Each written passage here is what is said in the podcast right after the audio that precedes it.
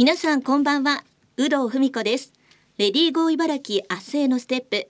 この番組では現代の働く女性を取り巻く様々な課題にフォーカスしリスナーの皆さんと一緒に女性が生き生き働ける社会について考えていきます。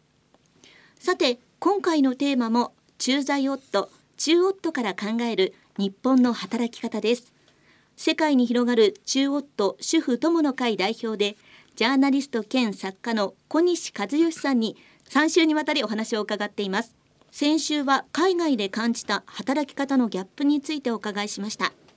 今週3週目は女性が働きやすい会社社会についてもお伺いしていきます。小西さん今週もどうぞよろしくお願いいたします。どうぞよろしくお願いします。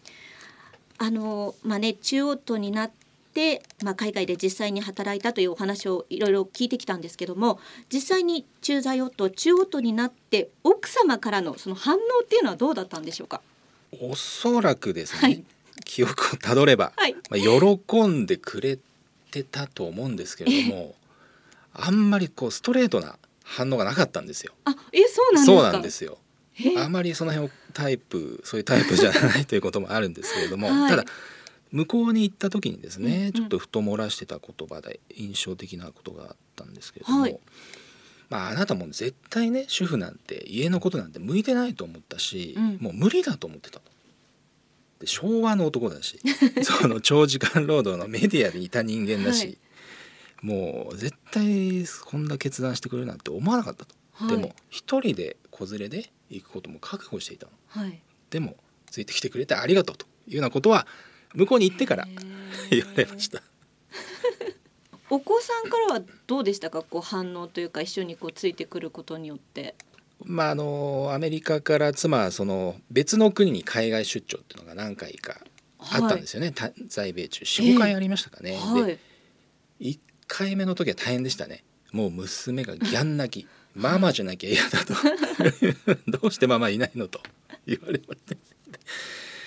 でまあ最初の数日は大変でしたけれども、うん、もう数日経てば収まりましたかね。で2回目3回目4回目と妻の出張が回を重ねるにつれてそういうことはなくなりました。まあなるほど私のこう家事育児にも慣れてくれたのかなと中夫ぶりにも慣れてくれたのかなというふうに解釈をしてます。なるほど。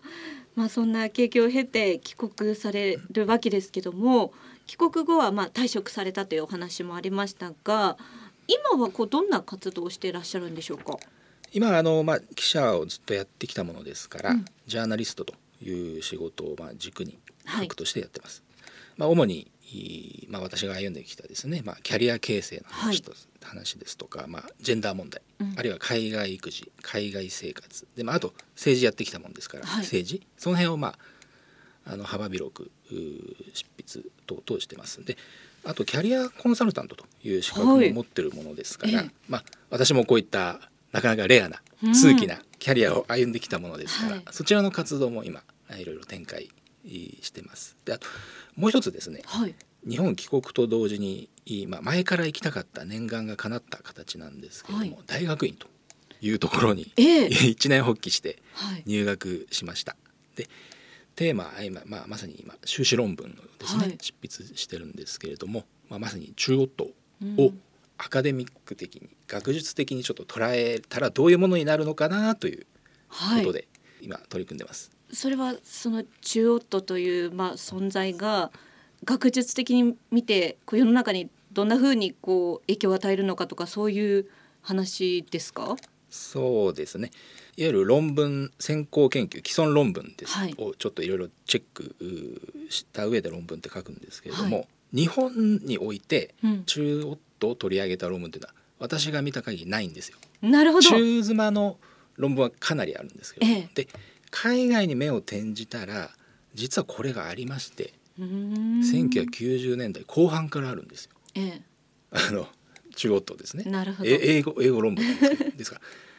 海外それだけ進んでると、実例もそうですし研究の実例としてもそれだけあると。進んでるということなので、まあもうそこまで追いつけるかということはなかなか無理だと思うんですけども日本にもそういった決断をした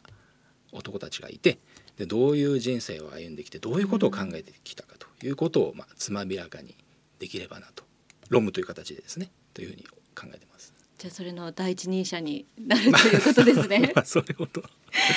い い今まあね実際にこのラジオを聞いてる方もまあ駐在夫の方もいらっしゃるかもしれませんし、まあ、これからねこうあのそういうふうに駐在夫になろうかなと迷っている方もいらっしゃるかもしれませんがそういう男性の皆さんに小西さんから何か伝えたいことっていうのはありますか？まあ、駐在夫になることに限らずですね、はい、まあ、育休例えば育休を例にしましょうか。育休を取る取らない、はい、迷ってる人たち、まあ、いっぱいいるのかなと思うんですけどもそういった方がねちょっと伝えたいことありまして、はい、まあ、私あの去年あのアントニオ猪木さん、猪木さんの本をちょっと出版したんですよ。で、まあ、猪木さんの引退試合にですね、えー、最後に詩を述べました。でその詩の最後にこういう言葉があります迷わず行けよ。行けばわかると。まずそれを その言葉をエールとして送りたいと思います、はい、やはり一歩踏み出す気概？気概ですね、そういったものが必要なのかなと思いますね。パートナーを支えるため女性パートナーを支えるために自分のキャリアを一時的にセーブするっていうこともありというかないとおかしいんですよ、うん、だって考えてみれば女性はそれを全部やってるわけですよね、うん、自分のキャリアをセーブして男性のためというよりはお子様のためかもしれませんけれども、うん、そういった生活をしていると。でそれをただ単にこれ男性でも同じようにあっていいじゃないかと、まあ、考えてみればシンプルな話なんですよ。いやもう小西さんが言うとすごく響くんですが 改めてじゃこの番組のテーマでもある女性が働きやすい会社社会っていうのはどんなものだと思いますか？あのちょっと調べてきたデータがありまして、はい、茨城県のですね県の職員の方2021年度昨年度ですね、はい、の育休取得率が男性ですよ、はい、59.4%、はい、あのこれ驚きまして、えー、国家公務員がの率は51.4%なんですよ、はい、ですからかなり高いですよね。そうですね、えー、ですから茨まあこれ県の職員の方ですけれども、はい、そういったあの土壌はあるのかなと、うん、茨城県にはですね、はい、思います。で、まああの茨城県以外の話とさせていただきますとやはり、まあ、私も職場でよく見てきたんですけれども忙しそうな職場に小さいお子さんを持ってる女性を仕事させないとか、うん、そういった、まあ、善意の逆差別善意の押し付けっていうんですけれども、はい、そういったことはもうまずやめた方がいいですね。うん、でそれはどうしてそう考えちゃうかっていうと男性がジェンダー問題っていうのはもう女性だけの問題だというふうに捉えてるんじゃないかと思うんですよね。実はそうじゃないんですよ。女性だけの問題じゃない。男性が一人一人自分事としてジェンダー問題を捉えていかなければいけない。男性一人一人がやはり問題意識をですね抱いて具体的な行動をとっていかないといけないんじゃないかとその取ることが鍵だと思いますね。まあ、それはもう、具体的な行動、まあ、育休でもいいですし時短でもいいですし何でもいいんですけれどまずあの家族、まあ、奥様子供のために自分も何ができるかということを考えていく、うん、そういったそれを家庭で一つ一つやっていくことが、まあ、社会であり会社が女性にとって快適な環境になっていくのじゃないかなというふうに私はずっと思ってます。まあ、一人一人のね意識改革から始まるということですよね。では最後に番組をお聞きの働く女性小西さんからメッセージをお願いします。はい。えー、っとまずもう働く女性に対してですねもう諦めないでもらいたいと思います。それはキャリア形成を諦めないということもそうですしひょっとしたらこうパートナーとですねえー、会話を諦めちゃってる方もいらっしゃるのかなと思います。パートナーの会話っていうのはもうこの人に この人って夫夫に対してもこの人が話しても無駄だからもう私が引き受けるしかないとかこの人に何を言ってもしょうがないからもう 無駄っていうんじゃなくてそこをもう諦めないそ女性が諦めちゃうと男性はわからないんですよ。諦めちゃうとまあ会話がなくなっちゃうということでもありますんでわからないですよ。男性自分の女性自分のためでもありますし男性を意識覚醒させるためにもやはり女性はどんどんどんどんですね男性に訴えてもらいたいなと思います。まあ、私がやってしまったというかあのやったことはですね、まあ、言ってしまえば男女共同参画の究極型